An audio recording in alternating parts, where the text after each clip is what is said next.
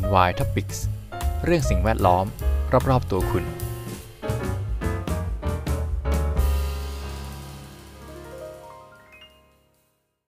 สวัสดีครับยินดีต้อนรับเข้าสู่รายการ NY Topics กับผมพีรสถิตนะครับ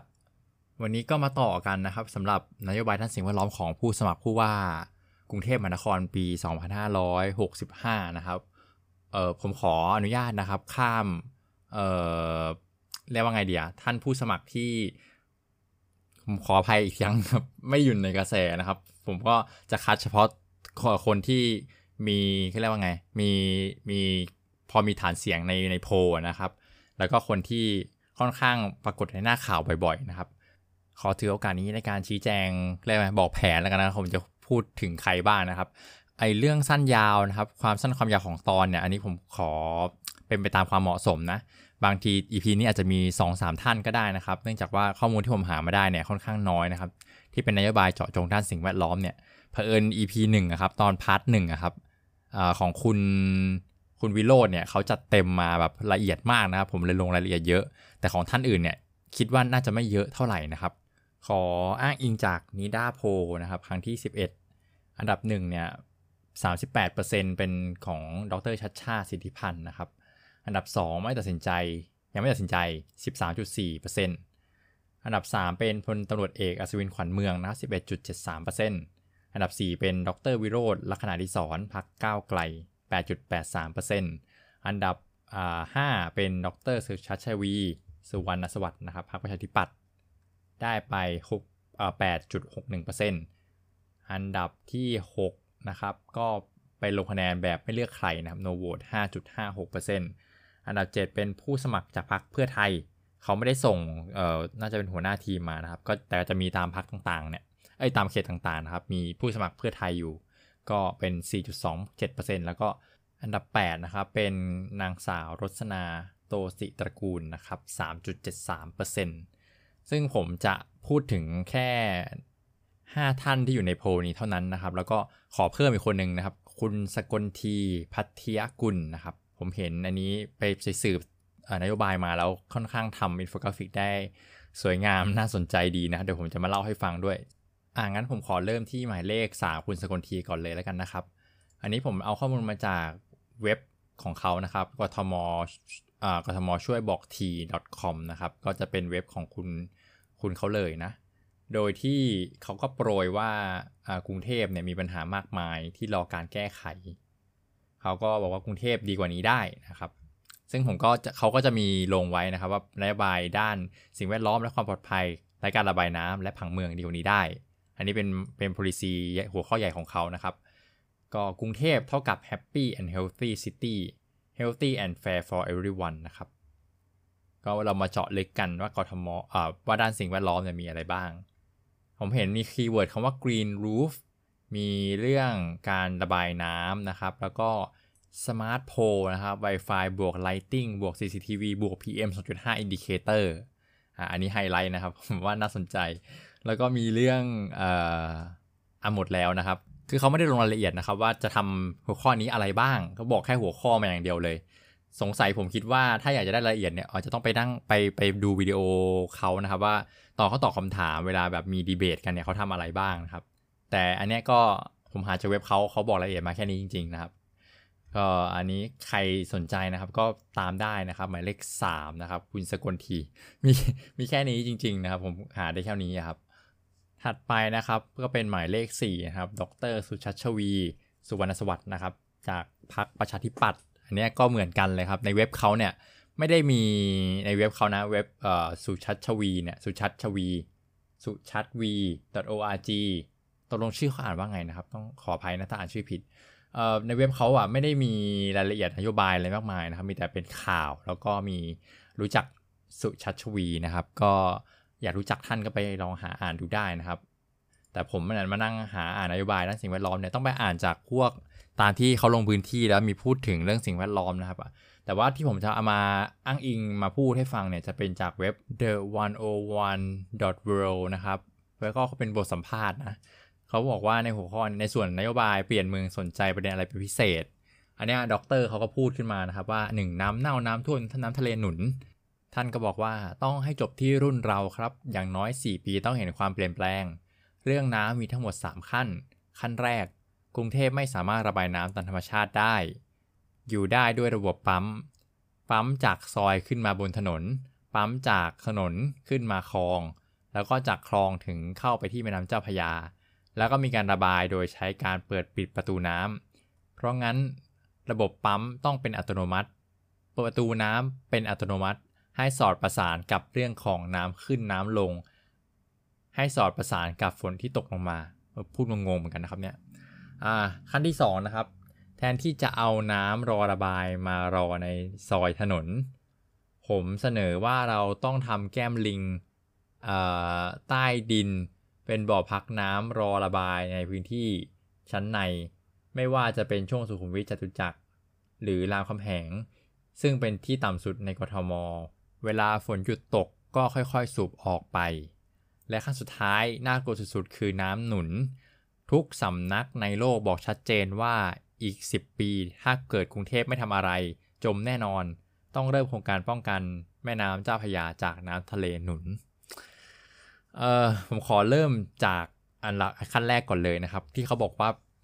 กรุงเทพไม่สามารถระบายน้ำตามธรรมชาติได้เนี่ย อันนี้ผมไม่ชัวร์จริงๆนะครับ ผมไม่มีความเห็นเรื่องนี้เลย แต่ถ้าเกิดว่ามันเป็นอย่างที่เขาพูดจริงๆอะผมว่าค่อนข้างจะวิกฤตนะครับ ผมวิกฤตเลย คือเขาไม่ได้มองเรื่องท่อระบายน้ำเลยนะครับ ว่าท่อระบายน้ำที่กรุงเทพอะมันตันจริง ๆ นะ แล้วเรื่องคลองเนี่ยมันก็มันก็เขาเรียกอะไรคลองมันก็ไม่ได้ขุดลอกอะ มันก็ทับถมมันก็ตื้นอย่างเงี้ย อืม แล้วก็อืมไม่ได้พูดถึงเรื่องเรื่องพวกเหล่านี้เลยนะ เหมือนที่อ่าดรวิโรธพูดอะซึ่งในส่วนตัวผมผมเห็นด้วยกับดรวิโรธมากกว่า เรื่องการปั๊มน้ำจริงๆก็สำคัญแหละ แต่ผมคิดว่าน่าจะมีเรื่องอื่นที่แก้ได้ง่ายกว่า แล้วถ้าไม่เห็นผลนะ ค่อยมาดูเรื่องเรื่องปั๊มอะแล้วก็เรื่องการทำแก้มลิงเนี่ยผมคิดว่าช่วยไม่ได้นะ เพราะว่าแก้มลิงใต้ดินเนี่ยคิดว่าเป็นไปไม่ได้เลย คือกรุงเทพอะระดับน้ำทะเลมัน มันมันปิ่มปิ่มอยู่แล้วครับ ถ้าทำบ่อน้ำใต้ดินเนี่ยยังไงมันก็ถูกเติมเต็มด้วยน้ำอยู่ดีอะแล้วมันจะทำให้ดินถล่มด้วยนะ คิดว่าน่าจะทำไม่ได้นะครับ อันนี้ไม่ชัวร์เหมือนกันด้านเทคนิค แต่อันนี้ผมผมคิดในในตะกะของผมเนี่ยคิดว่าน่าจะทำได้ยากนะเออไม่น่าจะได้นะครับ แล้วก็เรื่องน้ำทะเลหนุนนะ่ะผมว่ามันอันนี้มันห้ามกันไม่ได้ ไม่งั้นต้องทำเขื่อนนะครับ เหมือนที่เอ่อเนเธอร์แลนด์เขาทำอะ คือเมืองเขาก็อยู่ต่ำกว่าระดับน้ำทะเล แต่ว่าเขาทำเขื่อนขึ้นมาบริหารด้วยระบบชนรับประทานนะครับก็อันนี้ก็น่าจะทำได้นะ ข้อ 2เขาบอกพูดถึงเรื่องขนส่งสาธารณะและการจราจร ถนนในกรุงเทพมี 7%ของที่ทั้งหมด ซึ่งน้อยมาก ขณะที่โตเกียว 20%นี่กรุงเทพมี 7%เหรอเนี่ยโอ้โห ผมไม่รู้ อันนี้ไม่ชัวร์จริงโตเกียวมี 20%ปารีสมี 40%แสดงว่ากรุงเทพต้องตัดถนนเพิ่ม และขยายช่องทางจราจร เดี๋ยวนี้การตัดถนนเพิ่มทำไม่ง่าย เพราะการเวียนคืนที่เป็นภาระ แต่ตัดตามซอยให้เชื่อมกัน หรือทะลุราชการพื้นที่ราชการเลยเปล่า ช่วยเพิ่มพื้นที่ถนนชีวิตเปลี่ยนเลย อืมขนาดนั้นเลย อันนี้ผมคิดว่าไม่ไม่น่าจะทำได้นะ แต่ คือรถมันเยอะครับจริงกรุงเทพถนนมันไม่ได้น้อยหรอก ข้อที่ 2 ในซอยรถจอดหมดเลย ถ้าเกิดผมเป็นผู้ว่ากทม จะลดภาษีที่ดิน และสิ่งปลูกสร้างเพื่อทำที่จอดรถ แต่ขอให้ท่านเก็บค่าจอดราคาถูก ก็จะทำให้รถออกจากซอย เพิ่มพื้นที่ซอยได้แล้ว ช่วยทั้งเรื่องความปลอดภัยและการสัญจรในซอย อันนี้ผมงงอะ่ะคือเอ่อผมมีที่ที่หนึ่งอะ่ะ ผมไม่เอาไปทำที่จอดรถมั้งมันทำอย่างอื่นน่าจะแบบได้เงินมากกว่าถึงแม้ภาษีสิ่งปลูกสร้างจะถูกก็เถอะ แต่ว่าจริงจริงๆที่จอดรถก็เป็นเป็นธุรกิจที่เออไม่ไม่ได้มีไม่ได้ซับซ้อนนะก็คือเปิดเป็นที่แล้วก็อาจจะจ้างพนักงานพอภัยมาเฝ้าสักคนหนึ่งอะไรเงี้ย อันนี้ผมดูนอกประเด็นสิ่งแวดล้อมเนาะเอาเป็นว่าข้ามไปแล้วกันนะครับอะแต่ความเห็นส่วนตัวนิดนึงนะในซอยอะมันเป็นพื้นที่บ้านคนนะครับ ผมว่าไม่ไม่ค่อยมีใครมาสัญจรหรอกนะครับเขาจอด ในซอยอะเพราะว่านั่นคือบ้านเขานะ แต่ผมไม่รู้ว่าซอยเขาหมายถึงซอยไหนนะอาจจะเป็นซอยถนนใหญ่ก็ได้ผมผมไม่รู้ในนิยามของเขานะครับอะต่อไปข้อที่ 3 ถนนใหญ่คุณเจอเขตก่อสร้างรถไฟฟ้าใช่ไหม ไปดูถนนศรีนครินนะครับ มีแต่หญ้าขึ้นกับที่เก็บของก่อสร้าง ที่จริงในต่างประเทศไม่ให้ทำอย่างนั้นนะครับ ผมเป็นผู้ว่ากทม ผมเป็นเจ้าของพื้นที่ ขอร้องเถอะครับ ทำอะไรเสร็จแล้วคืนพื้นที่บางส่วนรถจะได้ไม่ติด แล้วเวลาคืนพื้นที่ขั้นสุดท้าย ซึ่งผมและตัวแทนเขตจะต้องเซ็น จะได้รีบเซ็นให้ ผู้รับเหมาก็จะได้เงินงวดสุดท้ายกทมมีอำนาจตรงนี้อยู่แล้ว ถึงไม่ใช่อำนาจโดยตรง แต่เป็นอำนาจในฐานะเจ้าภาพเจ้าของพื้นที่ no comment นะครับ ข้อสุดท้ายสังคายนากล้องเออผมว่าไม่เกี่ยวละข้ามไปแล้วกันกล้อง CCTV นะครับ ข้อ 5 อันนี้พีคสุดละ สร้างทางจักรยานลอยฟ้าให้คนได้ใช้จักรยานไปทำงานจริง ๆ เมื่อใดก็ตามที่รถกับจักรยานอยู่ในระนาบเดียวกัน มันก็มีความเสี่ยงที่จะชนกัน ยกทางจักรยานขึ้นมาประกบตรงที่มีต่อหม้อรถไฟฟ้า แล้วจากทางลงสถานีก็เชื่อมโยงเข้าไปในชุมชนต่างๆ หรือเรียบคลองได้ อันนี้ผมก็มีความกังวลเหมือนกันนิดหน่อยนะครับ คืออันนี้คือบอกว่าอ่าหนึ่งนะใครขี่จักรยานบ้างนะครับ กรุงเทพโคตรร้อนนะครับ คือมันร้อนจริง ๆ มันขี่ไม่ได้หรอก ข้างล่างนี่คือจบเหนะครับ ขี่ไม่ได้แน่นอนอันตรายมากรถยนต์นะครับ ข้างบน อันนี้เขาเมื่อกี้เขาบอกว่าให้เกาะกับตอหม้อรถไฟฟ้า แปลว่าจักรยานจะมีทางวิ่งได้เฉพาะเส้นทางรถไฟฟ้าใช่ไหมอะแล้วหลังจากถึงรถไฟฟ้าแล้วไงต่อ คนส่วนใหญ่เขาก็ต้องนั่งมอเตอร์ไซค์เข้าเข้าบ้านอยู่ดีนะครับ ก็คือ ไปควบคุมข้างบนน่ะ ผมว่าไม่มีประโยชน์นะครับมันมันมันไม่รู้มีคนใช้หรือเปล่าด้วยแล้วก็เดี๋ยวมันก็จะกลายเป็นที่ที่มั่วสุมหรือที่ข้างบนลกล้างอะไรคือจริงๆก็ขัดเขาเรียกอะไรทัศนียภาพด้วย ผมว่าเรามาแก้ข้างล่างดีกว่า ว่าทำยังไงให้จักรยานเนี่ยวิ่งบนวิ่งบนพื้นได้อะผมว่าทำไมคุณสุชาชวีต้องโฟกัสกับรถยนต์ในเมืองมากขนาดนี้ ผมคิดว่า ควรจะเอารถออกไปจากเมืองนะ มันแก้ปัญหาอะไรหลายๆอย่างได้เยอะมากเลยอะ แต่นี่คือกลายเป็นว่าเซิร์ฟรถในเมืองไปซะอีก อันนี้ก็งงเหมือนกัน แล้วดูเขาปิดประเด็นด้วยสุดท้ายเรื่องที่3นะครับก็คือฝุ่น PM 2.5 เดี๋ยวลองฟังเขาพูดนะผมอ่านคร่าวๆมาแล้วเขาบอกว่าจริง ๆ เลยคือเกิดจากรถบรรทุก และรถขนส่งขนาดใหญ่ จุดหมายปลายทางของรถบรรทุก ที่ปล่อยควันดำไปสถานที่ก่อสร้าง ซึ่งผู้ว่ากทมเป็นคนอนุญาตให้ตึกอาคารต่างๆ ก่อสร้างได้ เพราะงั้นผมจะใช้กฎหมายของกทม เรื่องความปลอดภัยและสิ่งแวดล้อม จัดการกับเจ้าของตึก ถ้าเกิดมีรถปล่อยเพียง 0.5 ผมสามารถเพิกถอนใบอนุญาตตึกได้ ผมว่าไม่ใช่ เพียง2.5ไม่ได้เกิดจากรถบรรทุกขนาดใหญ่นะครับ เกิดจากรถทุกคันในกรุงเทพนี่แหละ มันปล่อยออกมานะครับ คืออันนี้ผมคิดว่าเขาน่าจะเข้าใจผิดอะไรบางอย่างนะอะต่อก่อน ข้อที่2นะครับ ตึกที่ก่อสร้างในกรุงเทพมีไม่กี่ตึกที่ห่อหรือว่าแรปไม่ให้มีฝุ่นออก ถ้าเกิดการก่อสร้างแล้วห่อ เอาค่าใช้จ่ายห่อหุ้มตึกมาลดภาลดหย่อนภาษีที่ดินและสิ่งปลูกสร้างได้ แต่ถ้าเกิดไม่ทำผมก็ถอนใบอนุญาตเดือดร้อนนะอำนาจเยอะเหลือเกิน ผมว่าไอ้เรื่องแรปไม่แรปเนี่ยช่วยได้ค่อนข้างก็คือช่วยได้บ้างสำหรับฝุ่นอนุภาคใหญ่นะ PM10 เนี้ยช่วยได้เลย แต่ 2.5 เนี่ย ไม่รอดนะ ยังไงมันก็ออกมาได้แรปยังไงก็ไม่ ไม่สามารถกันฝุ่น PM 2.5 ออกมาจากการก่อสร้างได้นะครับ อืม ช่วยไม่ได้ และสุดท้ายนะครับเขาบอกว่าเอ่อคือสวนสาธารณะของกรุงเทพคนเข้าถึงไม่ได้ แต่ในโตเกียวมีพันสวนสาธารณะ เพราะเขาใช้พื้นที่เล็กๆ เป็นสวนสาธารณะฉบับกระเป๋าหรือ Pocket Park ตรงนี้เราใช้อาวุธหนักทางด้านภาษีครับ ลดภาษีที่ดินและสิ่งปลูกสร้าง ถ้าเกิดคุณมีที่ และให้เราเข้าไปทำสวนสาธารณะทำเป็นแรงกิจกรรมต่างๆ คุณสุชาชวีนี่เขาก็ค่อนข้างใช้อะไรอะไรกลไกทางการเงินทางภาษีอย่างเงี้ยมาแก้ปัญหาเยอะเหมือนกันนะครับ ผมก็ไม่รู้ว่าจะใช้ได้เยอะแค่ไหนนะ มีที่ที่หนึ่งผมก็ไม่คงไม่เอาไปทำเป็นสวนเหมือนกันอะ่ะก็คงทำเป็นอย่างอื่นนะครับ น่าจะได้เงินเยอะกว่า เออ ไม่รู้เหมือนกันนะ อันนี้มุมมองส่วนตัวสุดๆเลยครับ ก็มีประมาณนี้ครับ ผมที่ที่ผมอ่านแล้วเกี่ยวข้องกับด้านสิ่งแวดล้อมนะ อาจจะเกินเลยไปนิดนึงนะครับ อาจจะวิจารณ์หนักไปหน่อย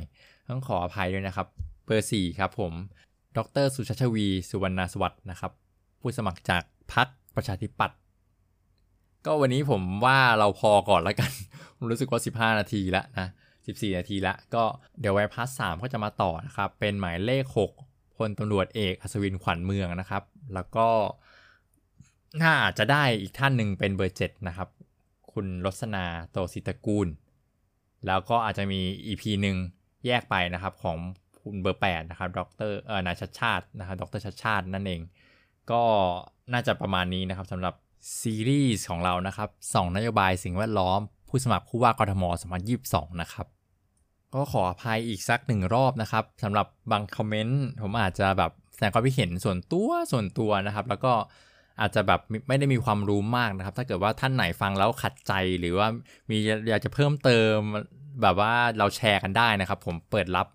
ทุกๆคอมเมนต์นะ แต่ว่าขอขอให้เป็นเหตุเป็นผลนะครับ แล้วก็เอาแฟกต์มาคุยกันนะครับ ว่าเออมันไม่ใช่อย่างนี้นะ ผมเข้าใจผิดนะอะไรเงี้ยครับ ชี้แจงได้เลยนะครับ แล้วก็ขออภัยครั้งหนึ่งนะครับ ถ้าวิจารณ์อะไรรุนแรงเกินไปนะครับ ย้ำอีกครั้งหนึ่งครับมันนี้ไม่ได้เป็นการชักนำหรือไม่ได้เป็นการ discredit อะไรแต่อย่างใดนะครับ คือในนี้ด้านสิ่งแวดล้อมเนี่ยก็เป็นแค่ด้านเดียวนะครับ จริงๆมีนโยบายอีกหลายด้านเลยที่น่าสนใจ ในหลาย ๆ ท่านนะครับ อันนี้ก็ไปศึกษาเพิ่มเติมกันได้ อันนี้ผมขอเป็นตัวแทน เฉพาะในโยบายด้านสิ่งแวดล้อมนะครับ เพื่อพิจารณากันนะครับ ขอให้เป็นตัวช่วยตัวหนึ่งนะครับ เป็นมุมมองหนึ่งที่ช่วยในการตัดสินใจเลือกผู้ว่างผู้ว่ากทม2022 ครั้งนี้นะครับ ก็อยากจะให้ทุกคนนะครับ ไปใช้เสียงใช้สิทธิ์กันนะครับ ผมใช้สิทธิ์ใช้เสียงนะครับ เลือกตั้งผู้ว่ากทมนะครับผมเพราะว่ามันก็กระทบกับเราจริง ๆ นะครับ ทั้งในด้านคุณภาพชีวิต ด้านสุขภาพแล้วก็ด้านสิ่งแวดล้อมด้วยนะ ก็ฝากไว้ประมาณนี้นะครับ เพราะสิ่งแวดล้อมอยู่รอบๆตัวเราสำหรับวันนี้ขอบคุณที่ติดตามนะครับ สวัสดีครับ NY Topics เรื่องสิ่งแวดล้อม รอบๆตัวคุณ